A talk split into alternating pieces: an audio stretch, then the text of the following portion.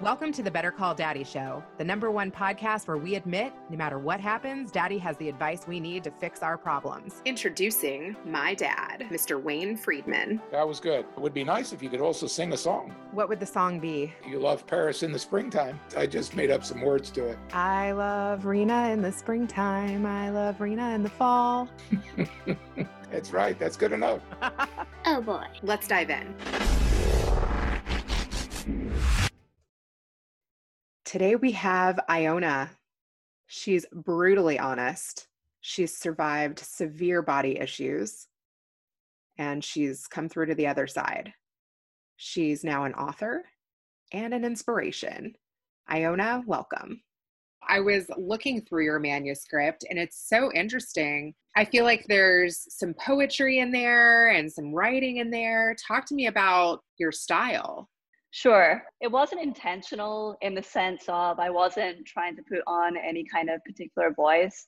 I've grown up as a creative person. I went to art school before I moved to the US to play field hockey. So I've always been maybe a writer at heart, a creative at heart. And I think that there is something, it brings a different level perhaps of feeling to a story when you're able to maybe look at it from a few different ways. So both be able to talk about it perhaps in a more artistic and abstract way, and then also in a very clear and direct, straightforward way. And I would say that's really a reflection of me in general. Like I love creativity. I've worked as a creative director for most of my 20s. I'm now 31, but for most of the 20s, I was either a journalist or I was a creative director. And so, but I'm also I'm a direct person, uh, probably a product of growing up in Scotland amongst many things.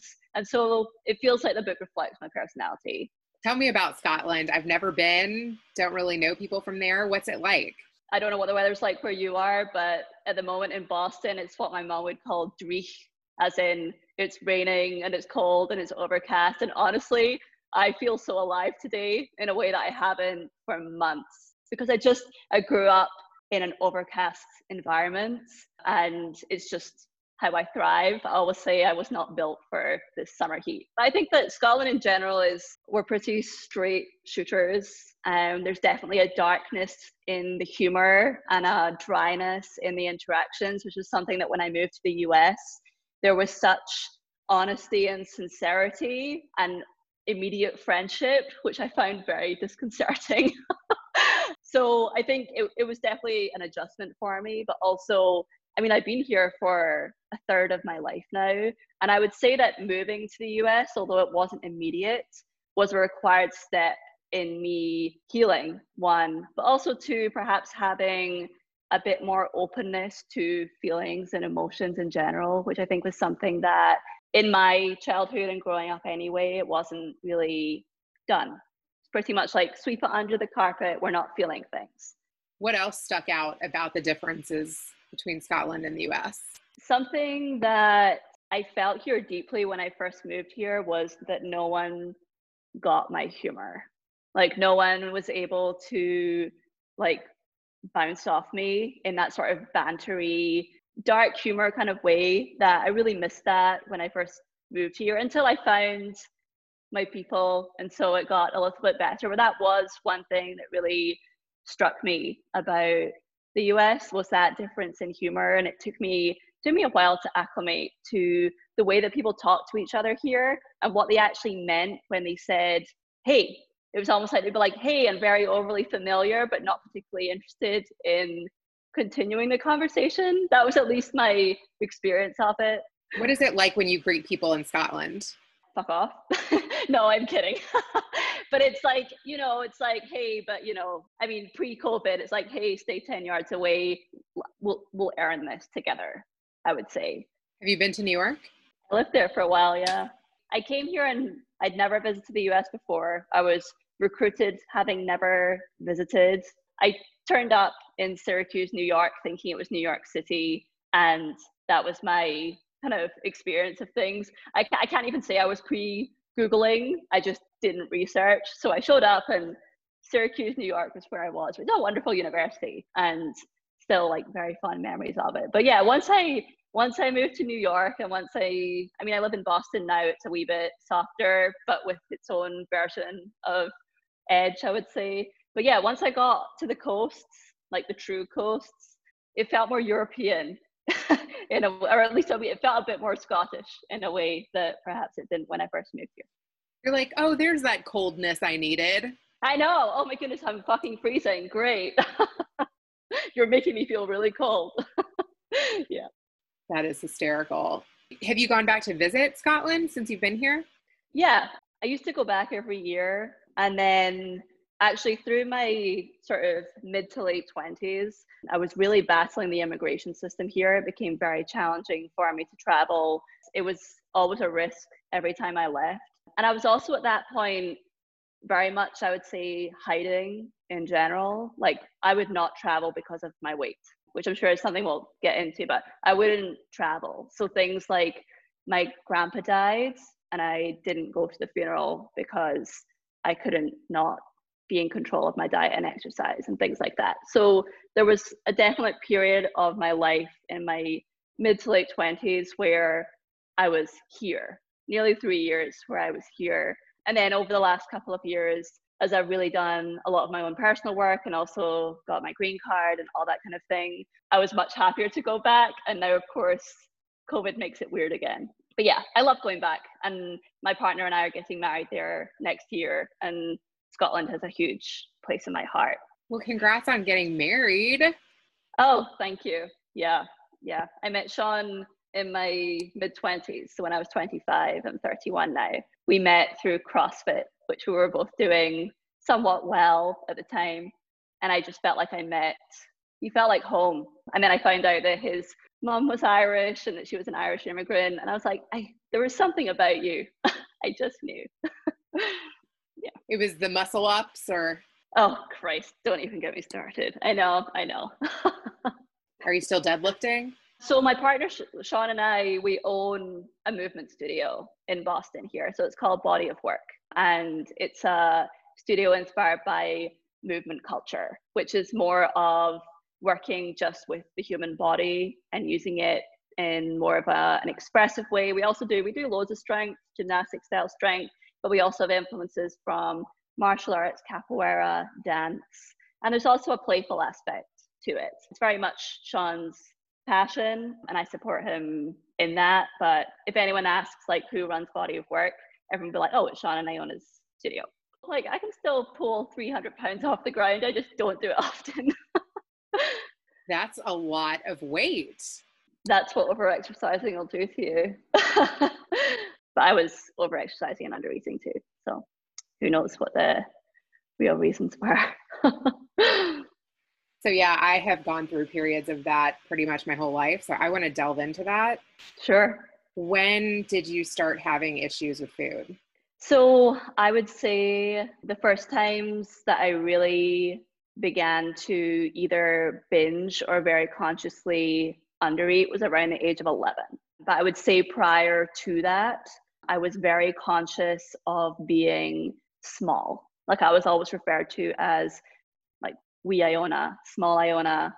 I was also a bit of a black sheep as well, and there's something that felt very special about being small. In contrast to, I have two siblings, so my wee sister and my older brother, but they much more look the same as each other. And I was that middle one that just was a little bit contrary, I think was the word that was used to describe me. I was also pretty talented at a lot of things. Like I grew up top of the class at pretty much everything. And I was a real perfectionist as well. And that only grew as I got older. And also, I began very much working quietly and secretly. So I felt complete inability to be bad at anything. Like I had to be good at everything, and it didn't really matter how hard I had to work, how early I had to get up, how secretly I had to work in order to be the best. And I think at a certain point, that pressure within my system became excruciating and controlling my body and almost expressing that pressure physically that really manifested physically in me actually shrinking my body. That became like another way for me to feel powerful and almost show my work in a way that strengthened me rather than weakened me or made me look like I was working too hard. And that's really when it started. It really started when I was 11. And then over the course of my teens, I was representing my country in field hockey. There was definite pressure around that. I was also head girl at my school, straight A student, so on and so forth. And the pressure of that perfectionism controlling my body became the way that I expressed just how how silently and invisibly I was suffering. Like on the surface, it was all like sunflowers and rainbows. Iona doesn't need any help. Iona's perfect. Iona's good at everything. And that expectation, which I was reflected back to me, not necessarily like a lot from my parents, but definitely from teachers, friends. It was all Iona's perfect. Iona's so good. Everything comes so easier to her. She's got nothing to complain about. And I was like, I'm fucking human too. Like underneath all of this, it felt like my gifts and my competence dehumanized me. And the body became the way that I expressed that pain that was inside me that I didn't feel safe in any way to admit because it felt like an admission of weakness. Did you ever have a time where you lashed out at others? No. This is the other sort of, I would say, interesting way that pain really got very embedded in me was that I was terrified of upsetting anybody. Like that was another part of being a perfectionist was actually being universally liked. The expression of anger, lashing out, anything like that felt like a very unsafe and inappropriate way for me to ever express anything. So I would say that there was a lot of internalized aggression. There was a lot of screaming inside of the self, but there was never really any point where it was projected out in an overt way. So I definitely, as I got older and definitely into my 20s, I became more covertly aggressive, I would say. Like I would undermine a lot of women. I would hate them. Um, I would do a lot of like silent chatting because it felt that every single you know what it's like you grow up maybe in a in maybe a small town or you're in a school and you're the best and then as you go out into the real world you realize wow there's fucking incredible people on every side of the street walking towards me and every single one of them became my competition it felt like I was competing for scarce limelight. The pressure of making sure that I was best in every single one of them at everything was excruciating. And the only way that I felt like I could maintain my my perfection was by cutting them off at the knees. And so that is something that I would do not in an overt way, not in a way that I would talk loudly. I was very good at talking quietly about people, definitely one of your chapters in your book is called Why We Make Women the Enemy. Yeah, I think this is my my coach at Syracuse, an incredible force of a woman. Uh, she told me a story once about female lobsters, and to this day, I've never Googled it because it just felt true to me, and I write about this in my book. She told me the story that male lobsters, when thrown in a pot, there we go, uh, when thrown in a pot of boiling water, they'll build ladders out of their claws and help each other out. Whereas female lobsters lock their claws together and hold each other down. And this was a story that she told me, and I didn't even I didn't Google it, I didn't research it because I was like, that is who I am. I'm pretty confident, or not confident, I'm not proud in any way, but I don't think that my experience of seeing other women as my as my competition and enemy is unique to me. I think this is something that a lot of high achieving women struggle with is seeing other women as not allies, not sisterhood, not anything of that, but as direct competition and something that we need to minimize or reduce or tamp down. And again, I'm not saying that for everyone, but I would say that that was definitely true for me. My book is called Ghosts. I talk about ghost women, the women that hide in plain sight and suffer invisibly. I'm I am not the only ghost woman that lives in this world. I was held down by so many other women along the way without even realizing it because we were we were all so locked in our invisible battles and that's what i talk about in that chapter there's a way that women turn on each other and also in the power of that i believe that that can be reversed out and i've seen that happen in my healing in the sense that as i've become more loving and accepting of myself the empathy and understanding i have for other especially other women like me like high achieving strong like perfect quote women the empathy i feel when i see them still locked in that invisible battle I believe that we can harm each other. I believe we can also heal together. I think there's nothing more powerful than women who are actively healing in community. That was how I did a lot of my initial work. I still remember my first call. It was in a group call. I was it was on Zoom, modern therapy, and I was so my Zoom little photograph was sitting next to this other woman, and she was late 40s, a doctor. She had curly hair. She was pretty overweight. I remember scanning all of the women on the call, being like, Am I the thinnest? Am I the thinnest? Am I the thinnest? And I centered on her and I was like, This woman is obscene. Like, she's clearly let herself go. And um, that's so embarrassing. So at least I'm still thin. Like, I'm suffering, but I'm, I'm fucking thin. And then this woman started talking because we all had to share, like, why we were there. And it was my story that was coming out of her mouth. Like it was it was her expression of what she had endured.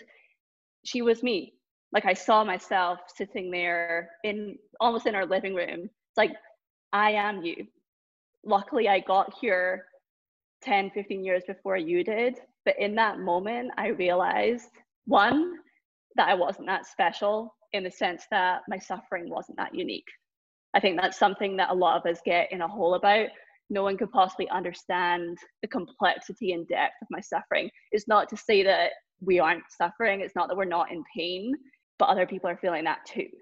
And in that moment of hearing this woman who I had off the bat judged so harshly speak with such honesty and vulnerability and also share an experience that basically was mine, in that moment, I felt like something shifted in me because I was alone in my pain, but I wasn't unique in it. I was part of something more. And so now that I'm almost, I don't want to say on the other side of it because I feel like the journey towards understanding yourself is never over. But now that I feel like I've worked through the major issues that I had around thin body, now that I can look back and see other women still very much there, that's why I wrote this book we don't know what we don't know until we hear a story from someone who talks and sounds like us. And that's why I talk very vulnerably. I share some things that are really embarrassing. I don't try to make it flowery or anything like that. I don't try to dress it up or say that the journey towards healing food and body is easy because it's not.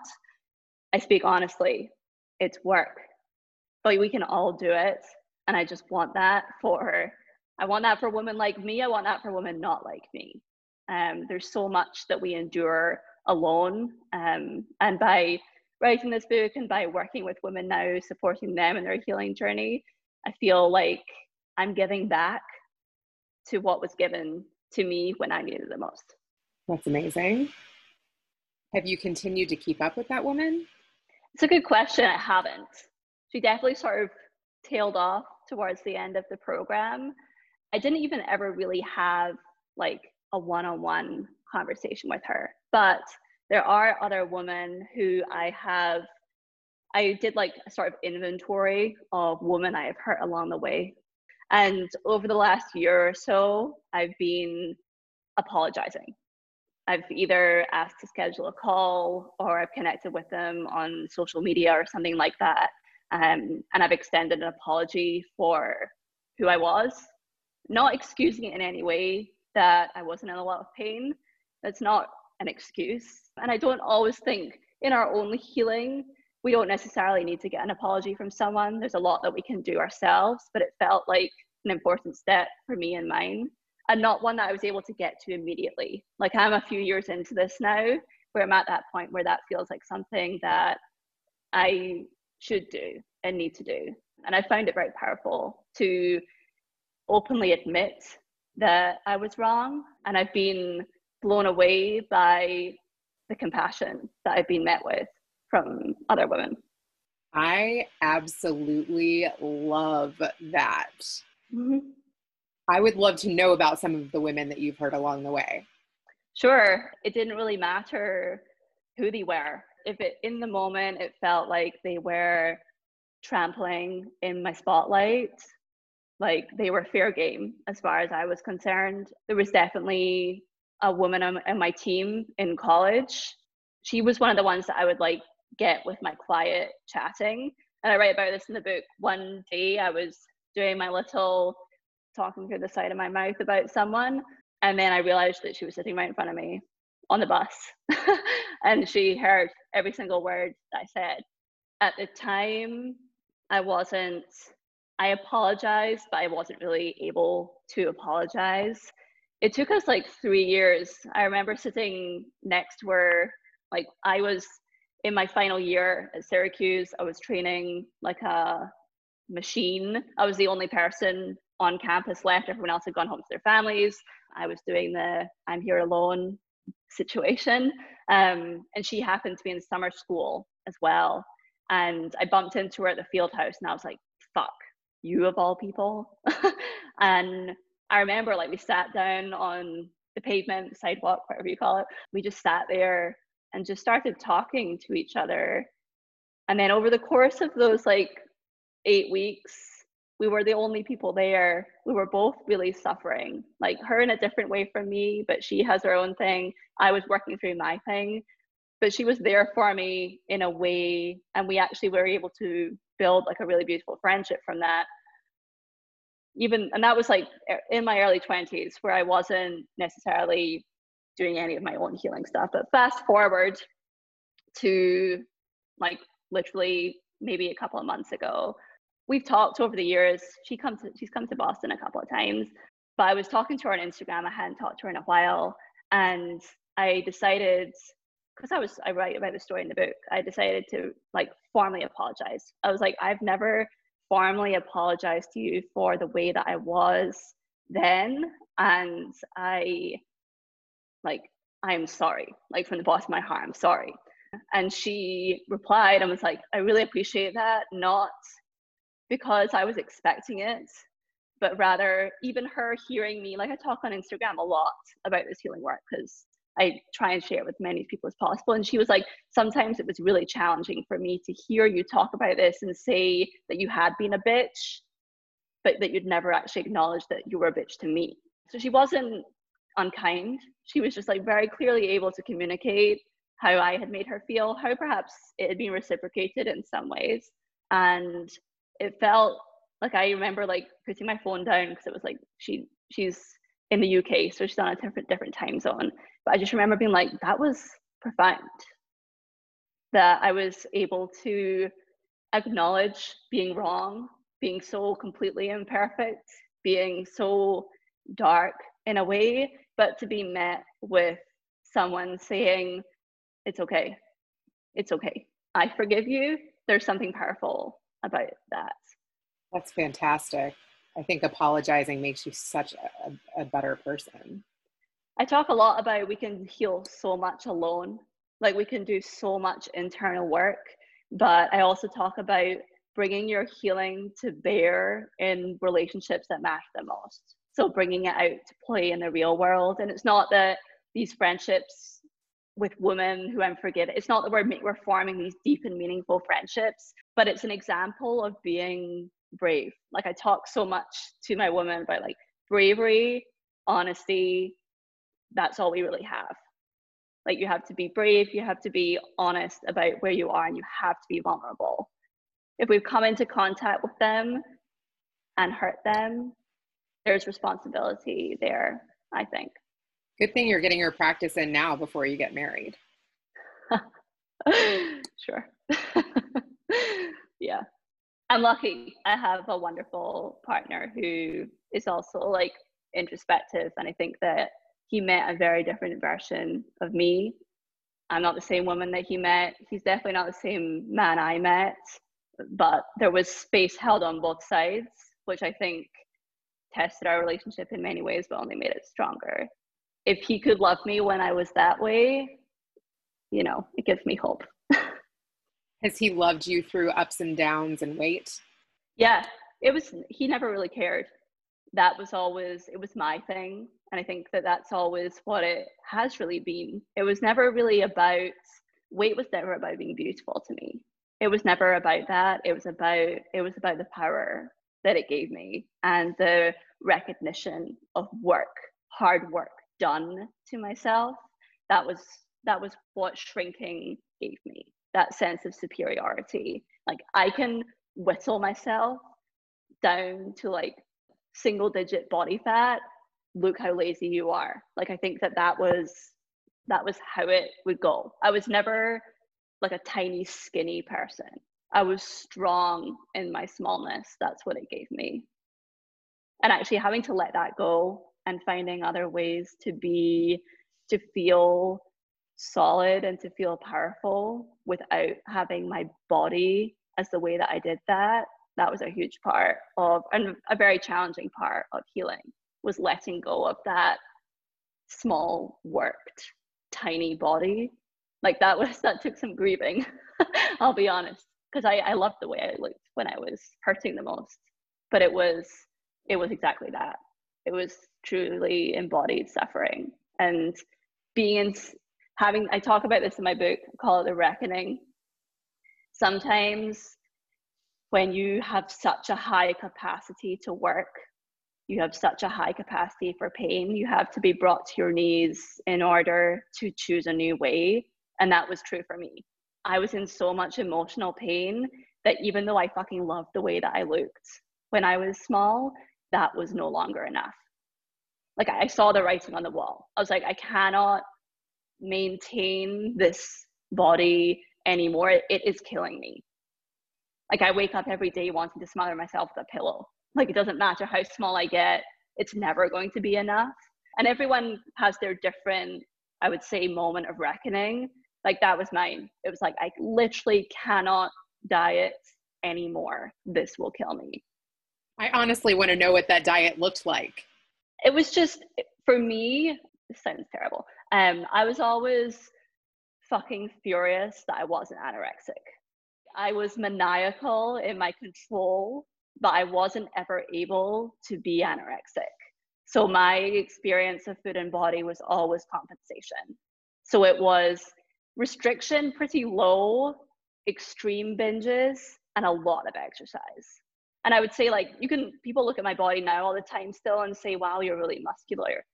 This armor was built in response. My physical body is still melting away from so many years of of compensation, like so many hours and hours spent in the gym, tracking and weighing all my meals all the way through, checking in with my online nutrition coach, her cutting my calories every week, me being like, well, I'm accountable and I can't break rules, so here we fucking go.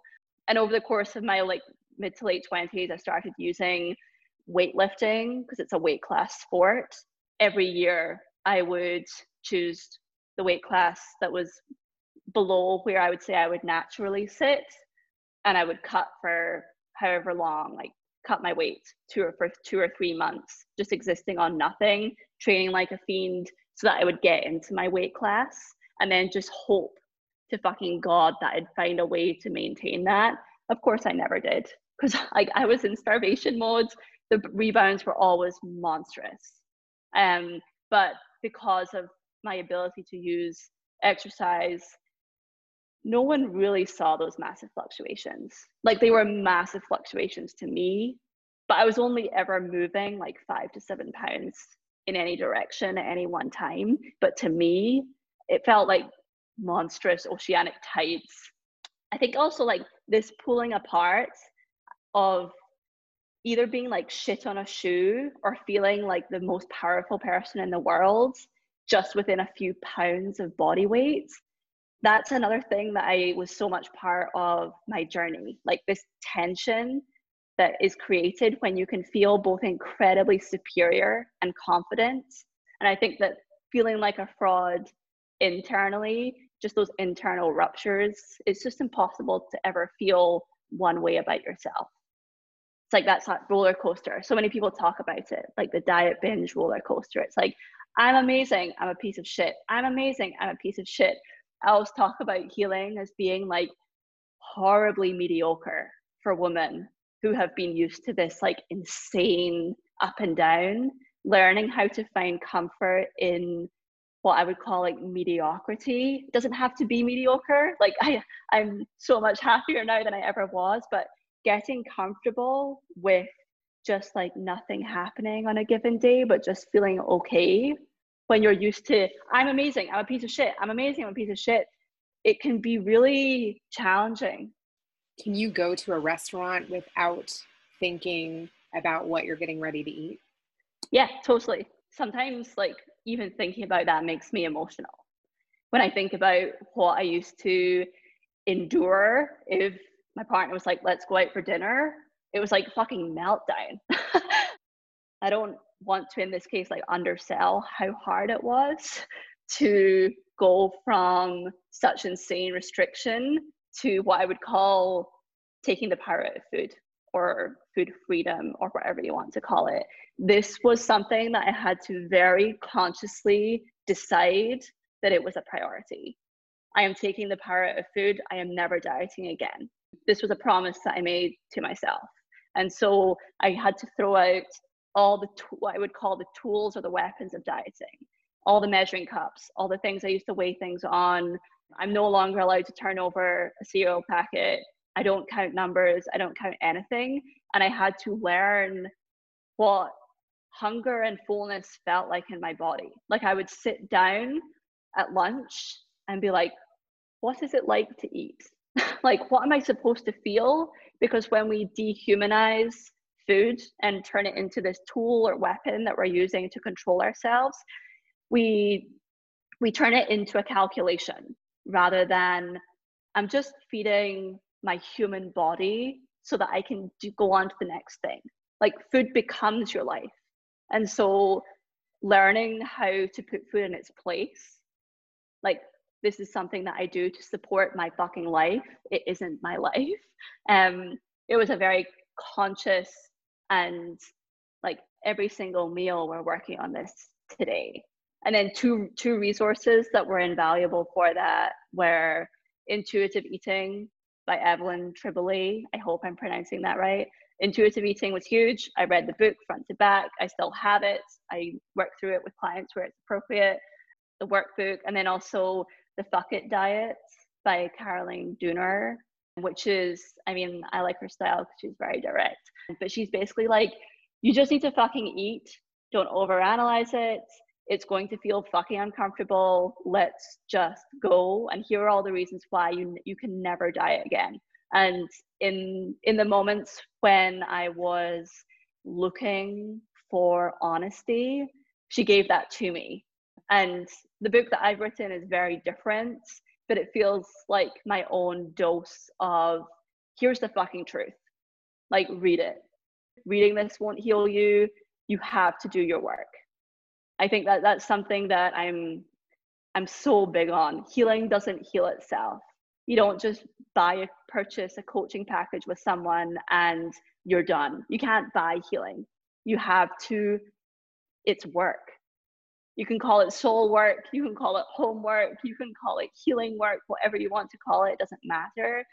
If you're in a place where you're suffering and when the pain is deep, you have to go like straight at that and allow yourself to feel it and know that it's going to be uncomfortable for a while. I felt like I was like barely keeping my head up water and then suddenly within a few months faster than I thought honestly my feet hit solid ground and suddenly I was like I don't even know how many calories are in that anymore. I don't have to exercise today. I don't have to do any of this. It was like oh, I got my life back. But I'd never even really had a life in the first place. I've I've been working since I was five. It feels like I've been working so hard to be perfect and good at everything and impenetrable for so long. I didn't even know what I liked. I still don't know if I know what I like. I feel like in the last year or so, I've been really feeling into or being able to see for things to settle and like, I actually love writing. Creatively, I get to give. It gives me so much back. It feels like a true exchange. This is actually a, this is an expression of my gifts in a pure way. What was your breaking point? It really, it really was when I would start diets and then break the rule immediately. So I was very compliant when I had a diet and a vision. I would go for it. And it was like there were binges, but then I would just compensate and it would always be trending down. But the moment or the I would say it was over the course of a couple of months when I broke, quote broke, is when I could not stick to my own rules. Like I, I could no longer follow my own rules. And my body was starting to just like I couldn't even get out of bed. Like like lethargy, tiredness, it would just fucking slam me down. I would like try to sit up and then like ugh. and then one one whole week I took off work and I ate almost 10,000 calories every single day because I just like I was like I just I I I just need to eat all of this food. There's like so many years and years and years of restriction, and I was at that point where my body didn't look how I wanted it. The exercise I could barely do. I was injured, and I was like, I'm just gonna sit here and be the fucking disgusting pig that I am. And then like in that week, I was like, this is really bad like this is not normal this isn't this is this is just who i who are you like what are you even doing this is insane and around that time i began to like this is it. And it was also around that time where we opened our studio. So we were opening our studio and i was this person. My fiance is like this incredible movement practitioner. He walks the walk and i'm over here like barely able to be a human being. That was a huge incentive towards like I have no right to own this studio, welcome people in if I'm judging their weight and immediately thinking like all of these things about them because it's a reflection on I feel about myself. Why would anyone ever want to be here? Did you ever want to puke after you ate that many calories? It's another thing that I was always infuriated by. Not like second on my list to not being able to be anorexic was being not able to throw up. Like I I never could. I tried. I mean, I tried so many times. What advice would you give to somebody who's you? It's challenging because I truly believe that you have to be ready. And I don't think that that's something that can be told to someone um, necessarily. Like you see these interventions with folks who are alcoholics or with drug addiction and that kind of thing.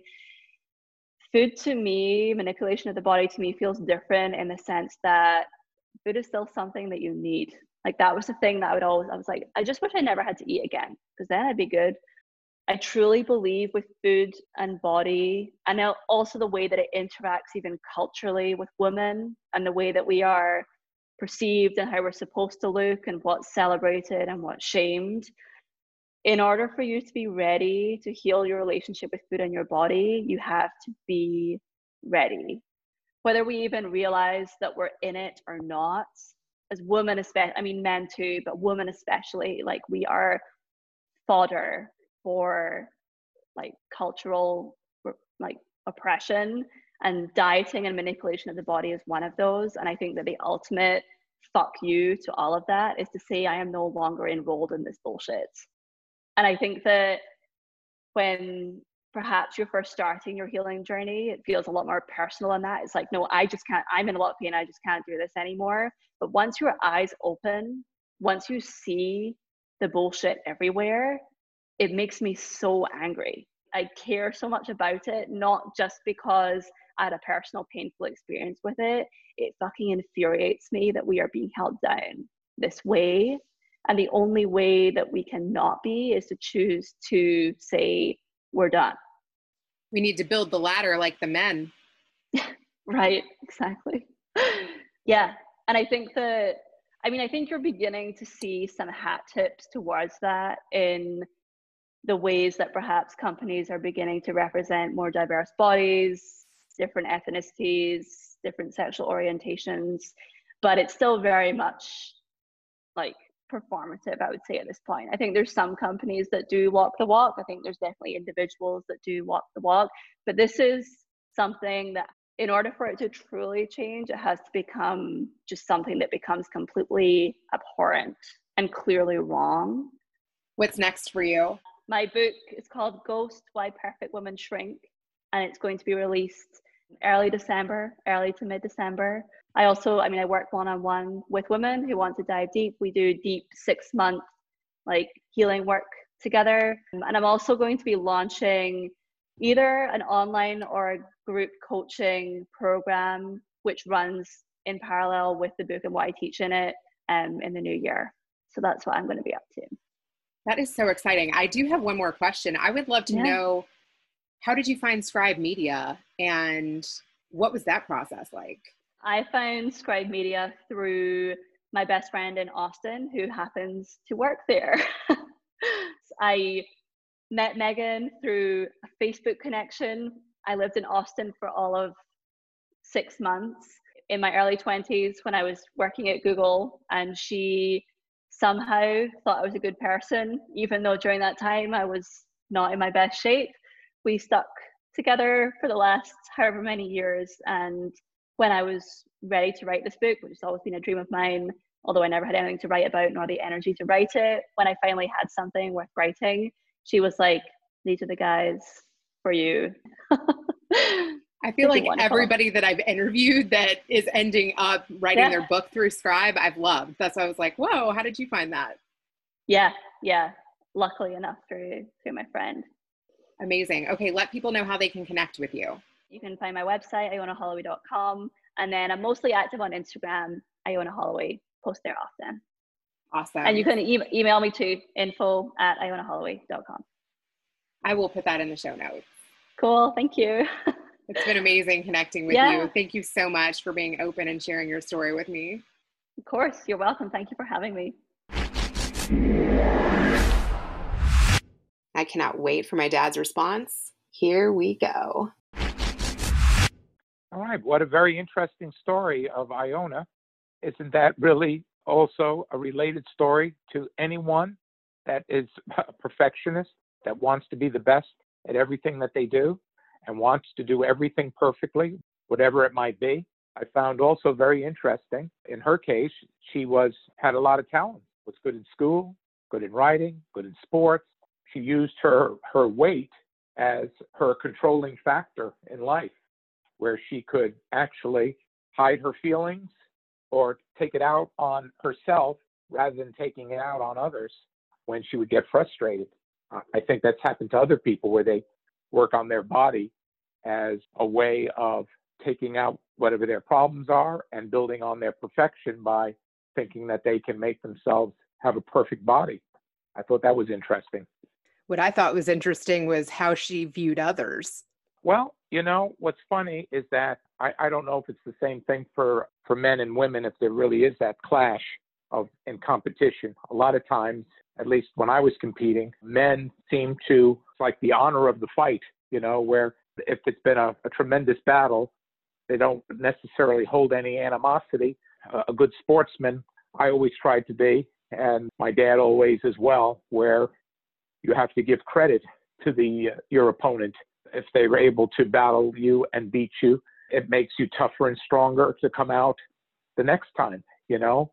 But I think uh, women, uh, it's a very interesting concept where some women look at other women as the competition, and they don't really have anything nice to say about any one of their own species because they feel like whatever the matter might be, if it's in dating or whether it's in schoolwork, that uh, it's always their competition and they don't want to have anything to do with them. That camaraderie ship, I think, is more, and team play sometimes is more with men than with women. But I can't tell you that is uh, the general rule.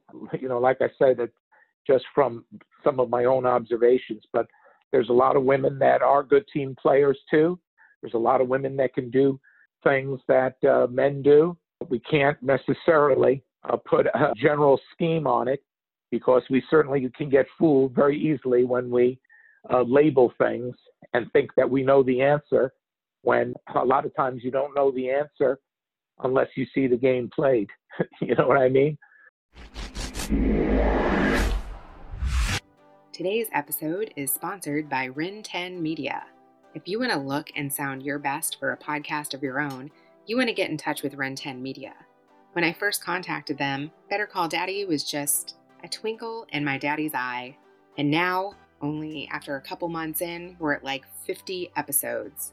Reach out to info at ren10media.co.za and use the subject line Better Call Daddy. Now you can subscribe on Apple Podcasts, Google Play, Spotify, and tune in. Add Better Call Daddy podcast on IG at Rena Friedman Watts on LinkedIn.com. Thanks for listening to the Better Call Daddy Show.